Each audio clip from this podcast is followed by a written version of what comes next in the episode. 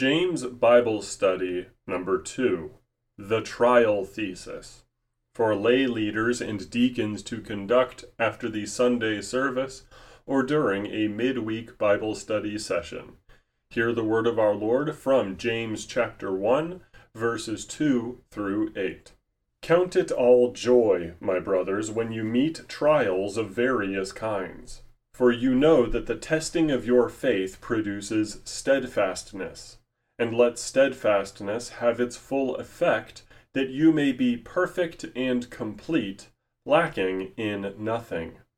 If any of you lacks wisdom, let him ask God, who gives generously to all without reproach, and it will be given him. But let him ask in faith, with no doubting. For the one who doubts is like a wave of the sea that is driven and tossed by the wind. For that person must not suppose that he will receive anything from the Lord. He is a double minded man, unstable in all his ways. This is the word of our Lord. Thanks be to God. Introduction St. James penned his letter as an address to all Christians in the dispersion of various churches outside Judea. As James was written around the same time as Galatians, the primary purpose of the epistle is likely a clarification regarding practical Christian life as preparation for the Jerusalem Council. In Galatians, St. Paul rebuffs the Judaizing heresy which claims that Gentile Christians must be circumcised, follow the Mosaic law, and essentially forfeit their identities as Gentiles in order to be saved. The Epistle of James reminds the reader that though St. Paul is correct, it does not mean that believers exist in a state of moral anarchy. But before St. James begins straightening us out and correcting misinterpretations of sola fide, he offers a simple but powerful thesis. Our trials are good for our sanctification, and to navigate our circumstances, we must appeal to God in faith. In other words, to a persecuted church, the message must ring loud and clear rejoice and request. We rejoice to know that this will make us stronger. We request wisdom from God to make it through. Verses 2 and 3 say, Count it all joy, my brothers, when you meet trials of various kinds, for you know that the testing of your faith produces steadfastness. St. James is in agreement with the author of Hebrews that the crucial virtue to hold to in times of testing is endurance or steadfastness. Hebrews 12, verse 7. A key difference, however, is that the author of Hebrews extols endurance as a means of going through God's discipline, while St. James speaks of the testing itself as producing this same steadfastness while going through trial. So, which is it? Do we need endurance for trials, or is endurance the reward of trial?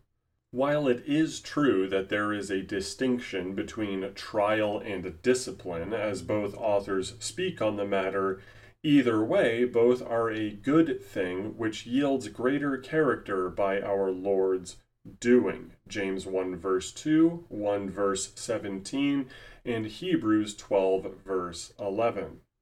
In one sense, there is an element of needing the thing to get more of it. The same way one might opine you need to have money to make money. The believer must learn to exercise steadfastness in order to make gains in endurance itself. The point stands, though, even if this is incorrect, that St. James counts this as a good thing, despite our instincts to the contrary. The world weeps at painful circumstances and rejoices at poor character. The Christian is to rejoice at painful circumstances and lament poor character. Verse 4 says, And let steadfastness have its full effect, that you may be perfect and complete, lacking in nothing. The Christian who is steadfast, able to endure any trial which threatens his faith, has become the saint whom God wants him to be. The difference between an immature Christian and a mature Christian is not the level of education in Scripture or the amount of devotional acts one participates in, but instead the endurance of faith. The mature believer, while certainly not morally perfect, has a strength which ensures that he is rock solid. In other words, St. James is saying that undergoing trials is a part of sanctification and preservation in the faith. The Christian is preserved in the faith by several things. St. James's audience would be aware that the Word, baptism, and the Lord's Supper all produce and maintain faith. John 21 25, Acts 2 38, John 6 54, and later, after St. James has written his epistle, Romans 10 verse 17. Here, he emphasizes trial as an aspect of preservation as well. Whoever has their faith made stronger by persecution is also better preserved in that faith. Endurance makes the believer perfect, accomplishing a maturity of their character, and the one who is mature has a faith unshaken by outside circumstances. As greater maturity is part of the goal of the epistle, here the author also signals or foreshadows that his harsh tone in the coming chapters is something of a trial itself. He speaks roughly, with the voice of the law, so that the readers will respond with growth in the faith.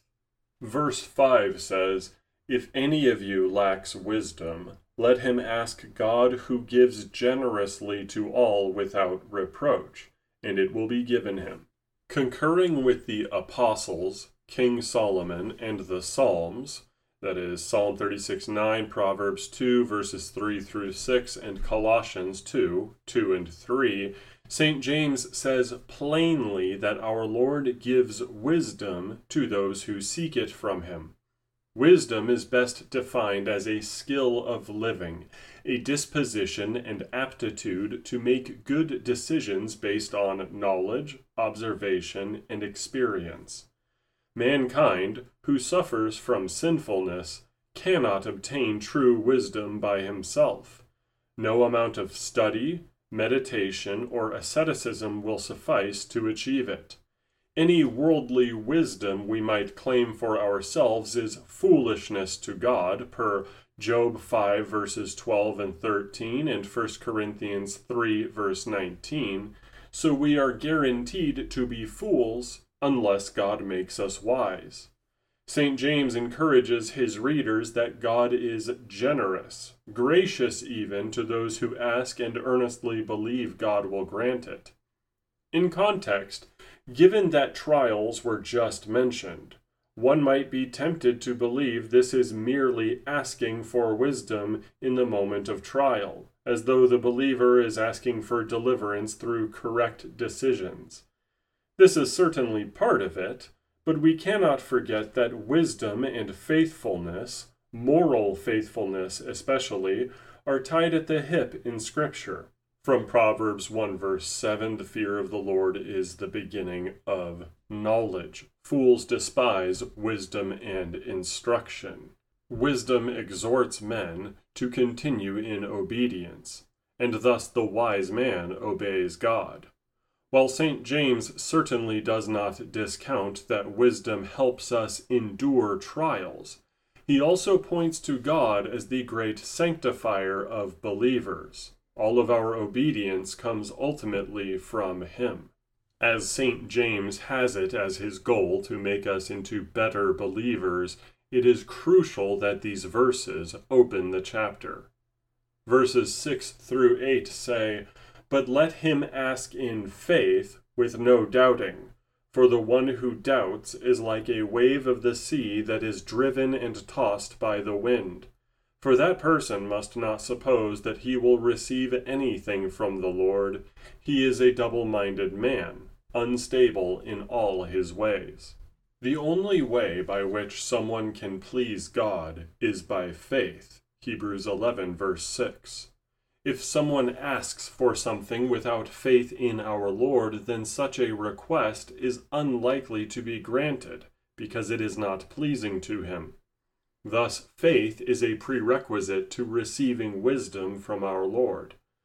Though it is certainly wise to believe in God, to believe in the gospel, and to believe in the gifts he gives, faith is first and foremost a gift itself. It is distinct from the wisdom St. James speaks of, Ephesians 2, verses 8 and 9.